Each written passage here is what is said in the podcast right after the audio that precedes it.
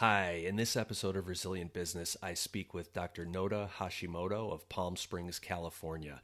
Dr. Hashimoto runs a wellness practice including chiropractic, regenerative therapies, and other modalities and approaches. He's also created a software package that helps manage the wellness practice that's been implemented in over 100 locations around the country. I hope you enjoy this episode. If you like what you see on Resilient Business, please like, comment, and subscribe. Also, check out my affiliate relationships below for some great products and great discounts. Hope you enjoy a lot of the people I talk to these days, especially in the wellness business, um, seem to have their own personal story of need that projected them onto a path to get into wellness whether it's chiropractic or functional. It's the same thing here. It's not like something people don't aspire to have their kids grow up to get into the wellness industry. That's so right. That's, no that's essentially that when they're seven years old. If you ask a mm. oh. seven year old, what do you want to be when you grow up? Very few of them say chiropractor. I wanted to play in the MLB. Didn't quite make it. yep. I know. So did I. What position did you play? Short, third, second, catcher. I was too small to be a catcher, but I was able to throw hard. And Catcher's probably the only thing I never played, but I played everything else. Yeah. Yep. So it was um yeah, it was it was fun. I had a lot of my best memories growing up were related to baseball and I never pushed my kids into baseball because I didn't want them to go into baseball because I liked it and I knew it. So I got them into every other sport but baseball. And then when the pandemic happened, everything shut down except for baseball because it was outside. Yeah, the boys started playing in the pandemic and they went from never playing baseball to now they both made travel ball teams after one year of working with them quite a bit and Excellent. then like rec league. So like yeah, like they did other sports fine. Um, I just didn't want them to feel like I pressured them into it. I'm glad that they kind of found it. We found it organically. And since I didn't force it on them, they like doing it. Sure. Yeah. Makes total sense. So, your journey then to get into wellness, um, you know, not unlike a lot of other folks, started with a need. Um, so, how did your journey start, and when did you decide to do what you're doing now? And take us take us give us a little history lesson on what got you where you are now. Yeah it's actually started when i was eight. Uh like grew up very little means. Um you know we weren't like we were probably like upper lower class. We definitely weren't middle class. Um you know like christmas would be like you know like it was like 30 to 40 dollars for your annual gifts, like which you know we so we got the stuff like um, you know talking about baseball. Like I was the only kid that played on the travel team when I was little that couldn't afford cleats, and eventually like I slipped on first because uh, on a hit the wall and uh, got a single. So just so we just grew up no choices. Everything was always about like how much it costs. We got the kind of cereal we got was the cheapest one that was on the bottom shelf. And it yeah so for some reason it just bugged me. It was never we never had choices. We couldn't go out to eat you know so like we weren't homeless but like we definitely you know like if it was a field trip and it cost $20 to go on a field trip my parents it was an easy thing. It was no. So i had to sit at school by myself while all the other kids went and i get extra homework. So the first time first time I saw someone that really had choices, a lot of choices, I was talking to the dad and uh, found out that he was a business owner. He said he was an entrepreneur. And I remember coming home and telling my mom saying I wanted to be a business owner. And that's kind of like when the idea popped into my head. And then some of my mom's cousins were dentists. They had businesses, they were in healthcare. So that's kind of like the trajectory I was going on first. I was originally planning on playing professional baseball, like all of us were very naively if you thought you were pretty good. And then uh, those dreams get crushed fairly quickly. And then uh, i was like okay i'll be a dentist. I actually did pre-dental. I was going into uh, the summer before i was going to go to dental school. I was on my way to work for my summer job, and uh, some guy came flying around a corner, uh, trying to make a right hand turn down a side street, and he lost control and he came flying into my lane and he hit me head on. So at the time, I was very allopathic, like a lot of us were before we got into the weird wellness industry.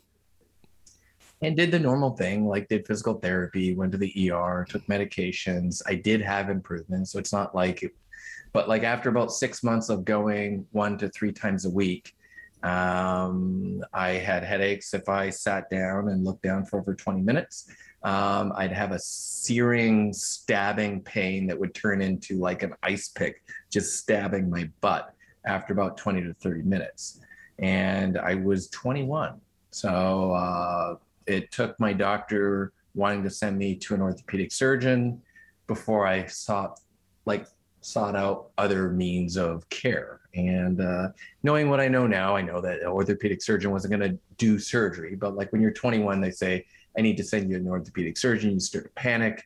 And then my mom said, You need to go see Tony Torelli's um, doctor and saw a family friend. And, um, you know, he told me about his doctor he went to and that's the first time I was introduced to the concept of chiropractic. I had no idea what the heck it was, but I knew that I wanted to try anything before I tried seeing the surgeon. Mm-hmm. So, you know, lo and behold, I get better uh, going to the chiropractor within one week. And within two months, all my acne went away, changed my diet. You know, he didn't fix it with just adjusting my spine. He it was a lifestyle change. He got me you know, I was doing the exercises with physical therapy, but he encouraged me, I need to do these exercises every day. I need to do this daily. I need to change my diet, reduce my inflammation. He introduced me to paleo before paleo was a thing, and that was in the early 2000s. And, um, you know, it changed my life. He got rid of my acne, got rid of my headache, got rid of my neck pain, got rid of my back pain, got rid of my sciatic pain and you know this guy just did it with his hands and with diet and lifestyle and it was enough for me to tell my parents to say that i don't want to be a dentist i want to do this weird thing called chiropractic and people that get into the wellness thing a lot of them they start with a need they start with a pain because it's not normal you don't see like TV shows with George Clooney uh, being like this naturopathic doctor doing PEMF and diet and lifestyle stuff. So it just, and it's, uh, I think everything kind of happens to us for a reason. And it just, I was going down the wrong path. And it's not that it was a wrong path, it was just the wrong path for me.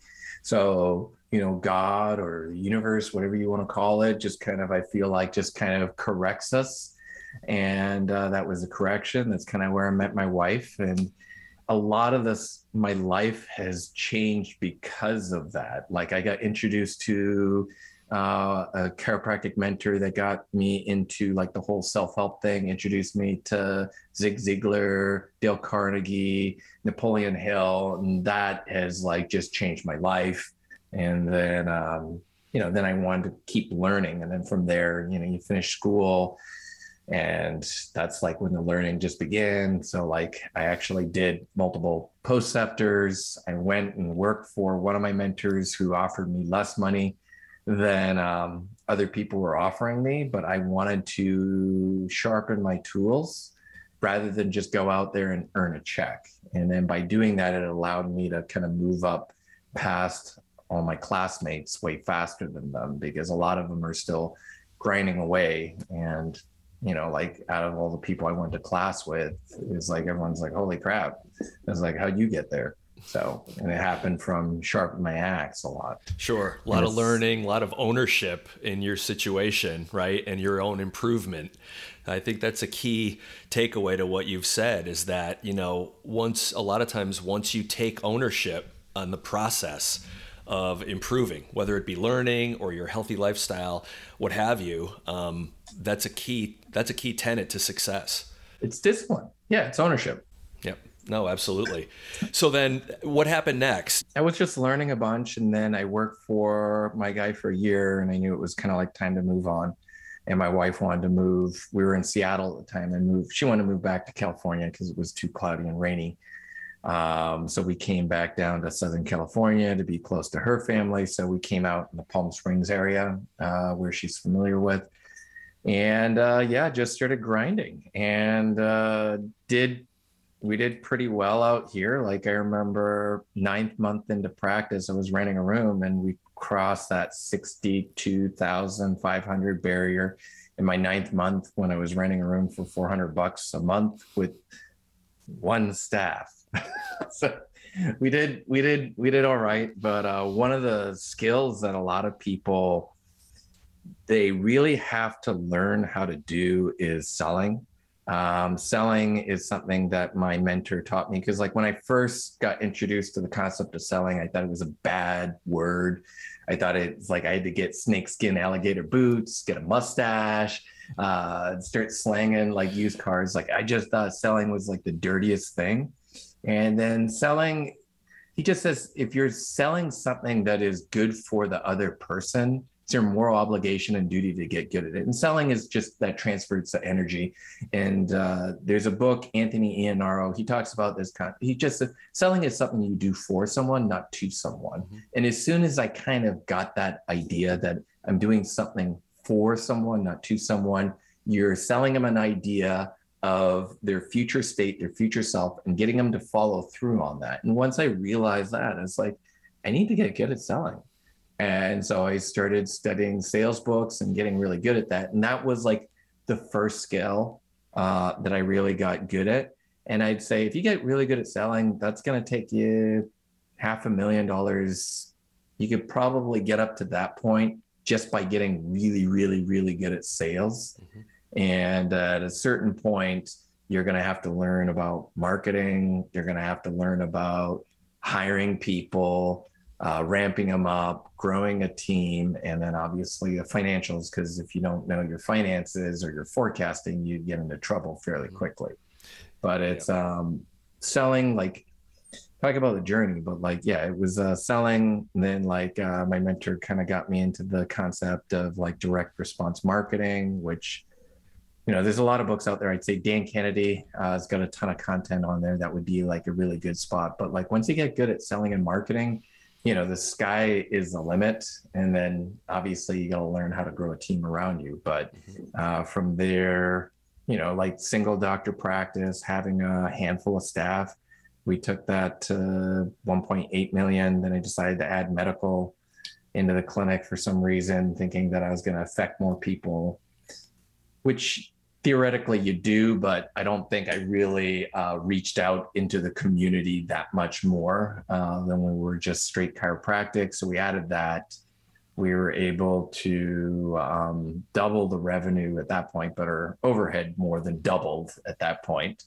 And then um, I was doing a good job marketing for our clinic, and, and a number of people reach out to me to ask for like help and consulting. And then I got into because um, one of the things I did to grow my practice quite a bit was doing a lot of these educational talks for existing patients. But I'd set up these educational talks where you get like 20 to 40 people in a room and you do like your talk because like we didn't do any insurance. So I was doing a lot of uh, information first marketing.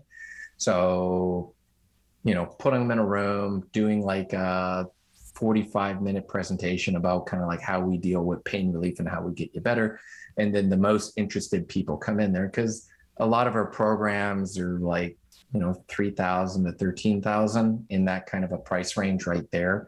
Uh, we do have some now at like that $1,500 point, which are much smaller and tighter plans. But that was like a lot of the marketing that I was doing pre COVID and then um, started doing that for other people. And that's stem cells were really big, and we were doing a fair bit of stem cells at the time. So then we were actually doing 100 to 200 stem cell seminars for other practices around the country.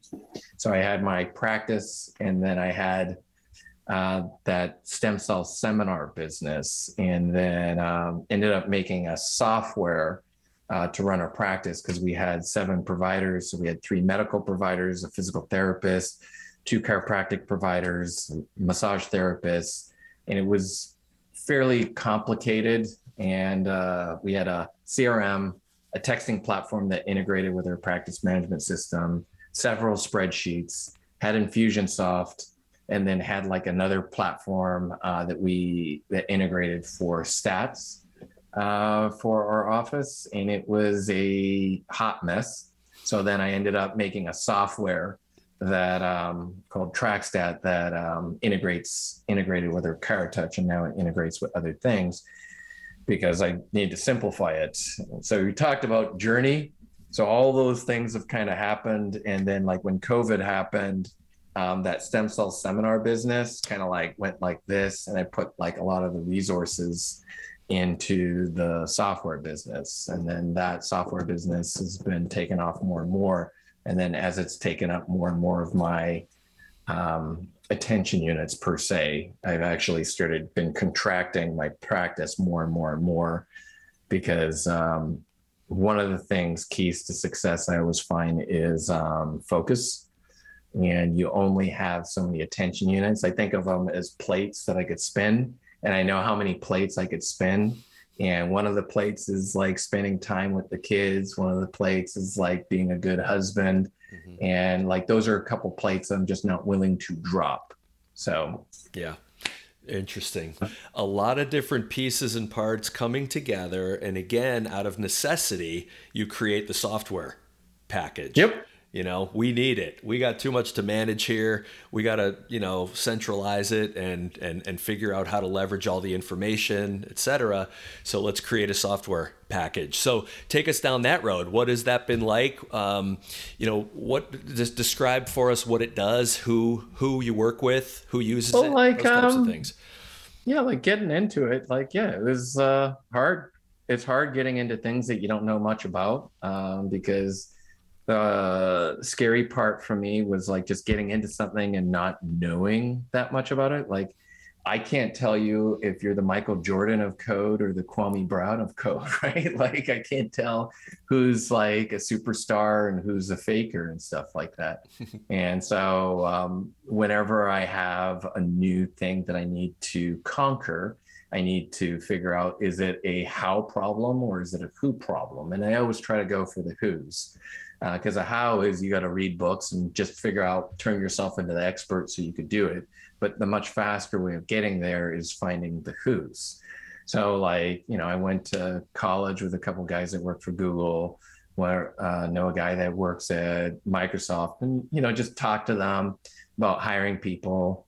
And then they just told me like how it'd be very difficult for me to tell if they were good or not. And i talked to one of my friends that's like a non-technical like uh, SaaS founder, and then he gave me actually a lot of good advice because he's kind of like more like me, more of a techie type person, but he can't sit there and write code. Mm-hmm. Um, so like talked to him a fair bit, and um, he kind of helped me hire the first person. And that first person's been like a rock star person that has accountability and ownership and has helped me hire the other people after that. Um, so that part has been instrumental. But yeah, you just first you got to get in there, and then yeah, getting the software going. It never got started because I wanted to turn this into a business. It was just solving my own personal pain. And then like, you know, a friend says, Hey, that's pretty cool. Can I use that? And then a friend of a friend calls me up and said, Hey, my buddy Chris says that you got this thing for ChiroTouch. Can you um, put it into our clinic too? And I was like, Yeah, sure and like i just did that out of curiosity to see is there some kind of an interest here? And then i remember 2019 september 2019 i was actually thinking about killing my seminar business. I was um, listening to a talk from uh, ryan levesque and um, or ryan levay and he's the guy that does the ask method so he came and talked to this mastermind group I was a part of, and he talked about like he had this two and a half million dollar a year business that he destroyed and uh, built it back up into a $10 million a year business. And he said sometimes you have to break everything down and build it back up to build it into something bigger. And he had this story about Lego that, you know, he related with it. And that got me kind of thinking because, like, at the time, I was just working way too much. Uh, we were making good money. Like I remember I crossed the seven figure barrier for take home for the first time. and it was i thought it was going to just change my whole life and fucking didn't like i was not happy at the time i wasn't unhappy but i missed everything like you know at the very beginning of this we were like just rapping on and talking about my kids baseball and stuff like that but i missed everything every spelling bee every recital mm-hmm. every jiu-jitsu thing every tennis tournament. Like I missed not everything, but I missed a lot of things because I was always working. I was always gone. And it just, and I remember like my dad passed away in 2020 and like, you know, he had cancer. So it was like happening gradually over a period of time. And like, he never talked about like opportunities that he missed about you know wishing that he would have made more money and stuff like that it was just memories experiences and like towards the end he was trying to find meaning and purpose in his life which he eventually came to it was for his kids and that's what he lived for and i just remember thinking like i was sitting there in that talk coming out of there and it was like if i died if i died next week who's going to miss me aside from my family, aside from some of my friends, and it's like, what am I standing for? What did what was my purpose? What was put on this planet for? And you know, just doing a bunch of these like educational seminars, like I don't think is going to change the world. And that's when I said, it's like if I'm going to change anything, um, I think that software thing is going to be how I do it. And that's kind of like when I knew I wanted to turn that software business into a business but um, I just didn't have the time. And in reality, I was just making way too much money out of that seminar business and something else.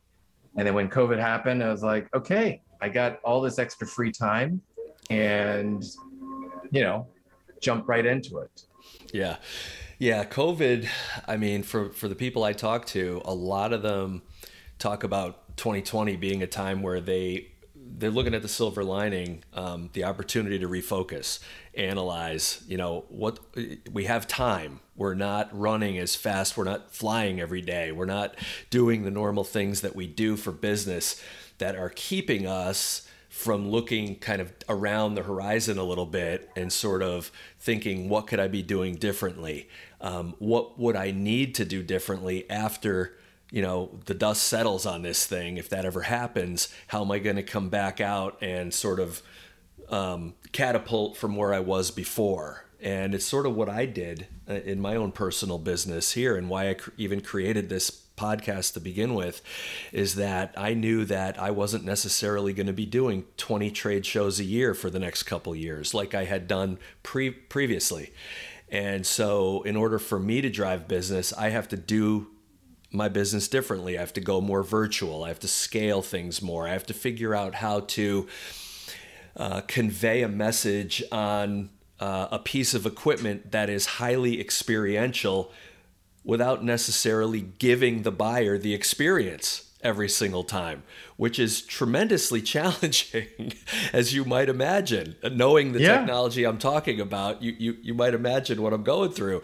Um, but there are ways to sort of navigate through that. And I think if you if you look for ways of navigating versus dwelling on the fact that well shoot it's never going to be the same as it always was you know what am i going to do type thing. And don't get frustrated because that just puts your your mind in a state of inability. Um, you know always keep an open mind always try to be looking out at the horizon. And yes out of necessity again comes you know hopefully the path to, to, to more success um, consistency and all of that. So i appreciate that. So 2020 in general you know it impacted you like it impacted everybody else. Um, how did you kind of get through that, and what are some of the things you learned? You know, going through 2020, and even I mean, even now, it's still not totally well, back to normal, and not sure. In in all be. honesty, like the the first week, I probably shit my pants and freaked out like crazy. it's like not like that, but like first week felt like a month first month felt like uh, four months like it was crazy but like uh, we pivoted very hard very quickly and um, I knew that there was a window on that stem cell seminar thing. And honestly, I didn't feel like pivoting into other verticals because there were things I liked about that kind of a business, um, but there were things that I didn't like about it. And I didn't want to spend the rest of my life doing things I didn't want to do just because I was making money at it. Mm-hmm. Uh, I feel like I have talents to do a lot of different things. And I want to do the things that make me happy, that I create value for in the world. Mm-hmm. And that's it. If I get energy from doing it um, and I create value for others, then those are the things I love to do. And uh, so part of the part that was like a little bit freaky for me is because I've already been talking about all this stuff and what I want to do. And I actually made started the process of winding down the medical part of our practice because um, with the whole regenerative medicine, I knew there was a window on that.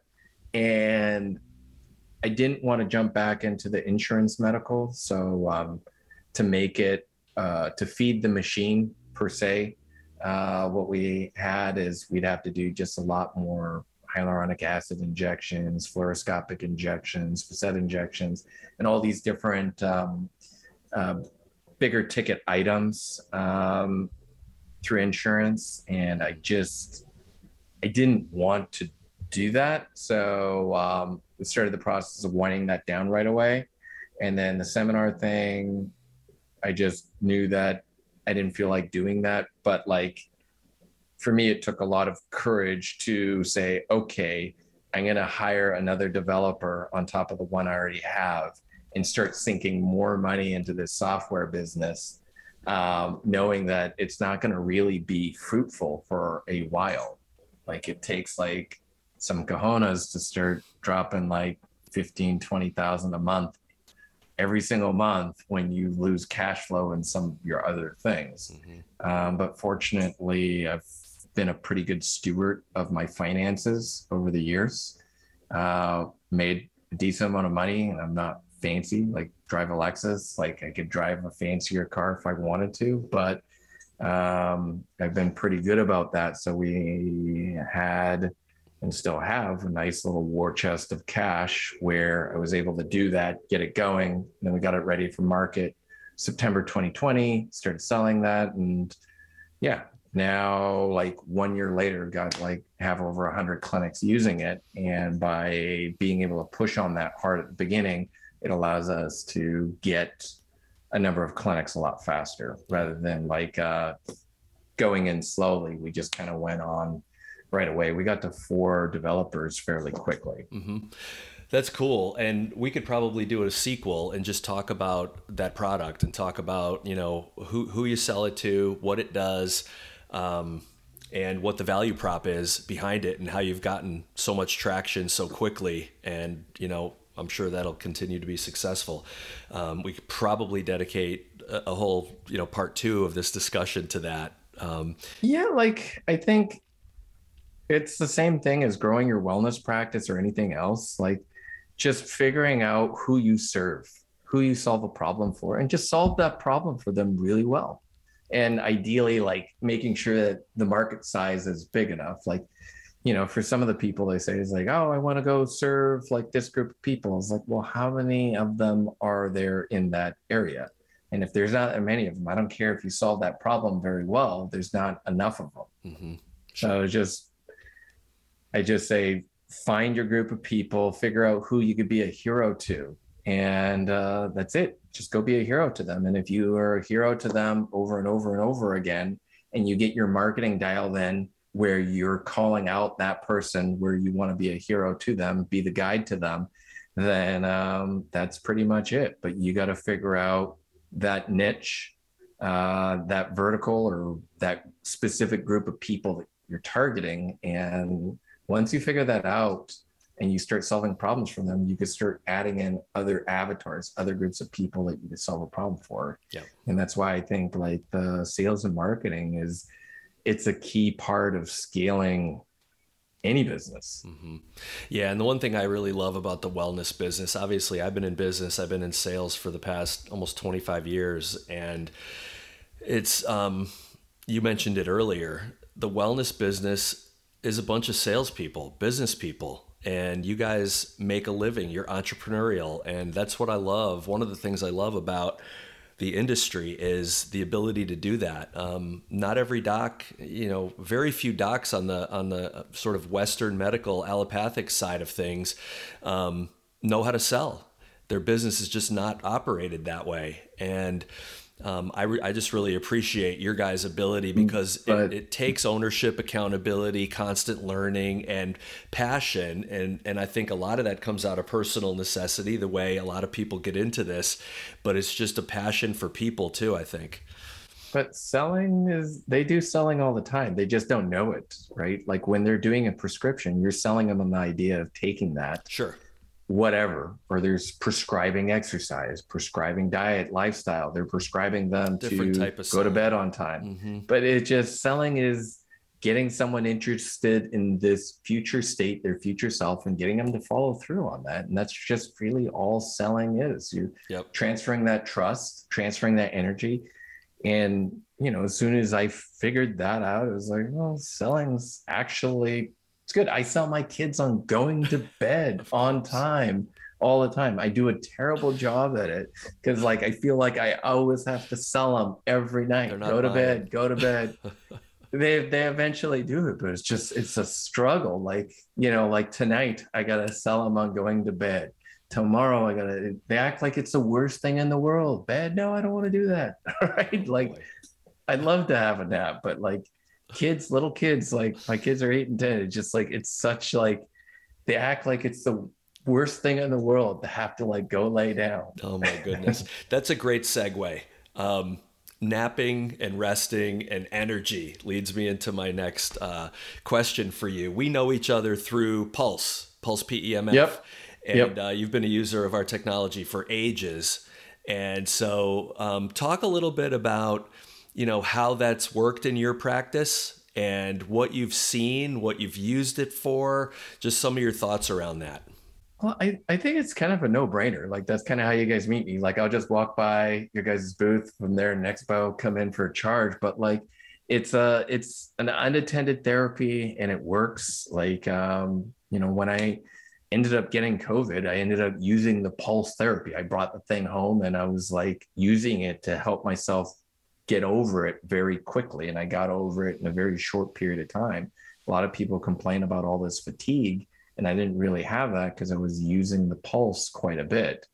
Don't get me wrong, it did not knock me on my butt for like a bit, like uh like a little over a day. But like it's um you know, like I talked to people where they said they got this fatigue and brain fog for like weeks and weeks and weeks. It was like, I don't have any of that stuff. Mm-hmm. So like it's um I use it for all kinds of things, but like we have a few of them in the office. It's just part of our thing. If you have knee pain, you have back pain, you have shoulder pain, hip pain, no pain, you're getting pulse. So like mm-hmm. you just it's just part of what you de- need. A lot of these people have like these de-energized cells. They have too many toxins. They got to get rid of the waste. They got to get the body into a healing state.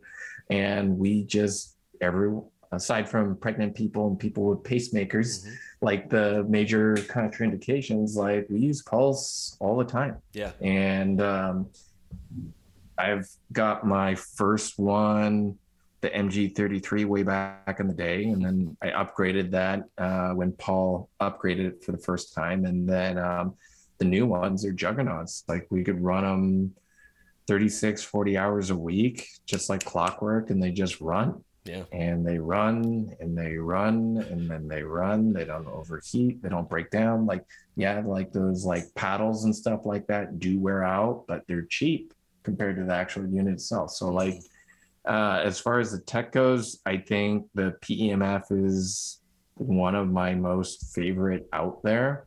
Like, you know, like if I'm in the office working um, like a lot of times I'll like go out there during non-patient hours, check my email, sit down, hook myself up, and I'm either listening to a podcast like this or like um, if it's something I could check my emails or do something, I'll just hook myself up and uh, pulse out. Yeah, no, awesome. A couple things you said, you know, um, you, you mentioned a couple types of people that you might use it on. You said this kind of pain, that kind of pain, or no pain. So that tells me that it's good for just about everybody, you know, unless yep. they're pregnant or have a pacemaker, like you like you pointed out, and that you know it's almost can be thought of as more of a vitamin than an aspirin. It's one of those things that just promotes. You said puts your body in a healing state. It doesn't do the healing. It just puts your body in the proper state is how you put it. Exactly. For your and, body um, to do what it does on its own. And that's just an equation of energy a lot of times. And that's so that's what our goal is is to put that energy into into people's body. Yeah, like we use it all the time. Another thing I like about it, it's um they're not as unique as they once were. Like when I first had them, like at the very beginning, people were like, "What the heck is that?" Uh, it's like now, like you know, you guys are getting more popular. There's more celebrities and beamers and things like that out there. Uh, so it's not, it's easier to kind of recommend it. Now people are actually searching it out.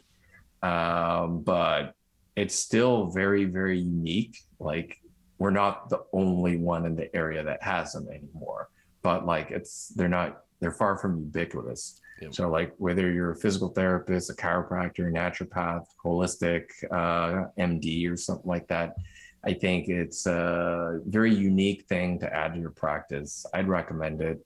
You know, like I got three of them, you know, like who knows, maybe add some more in the future. But like at this point, like focus is kind of more in a totally different business and not patient care anymore. Well, I appreciate that. Those are great comments. I appreciate the feedback. So, in wrapping up, Doc, uh, if someone wants to reach out to you and get more information from you about your software or about your practice, where would you point them? Um, they could just find me at uh, trackstat.org, T R A C K S T A T.org.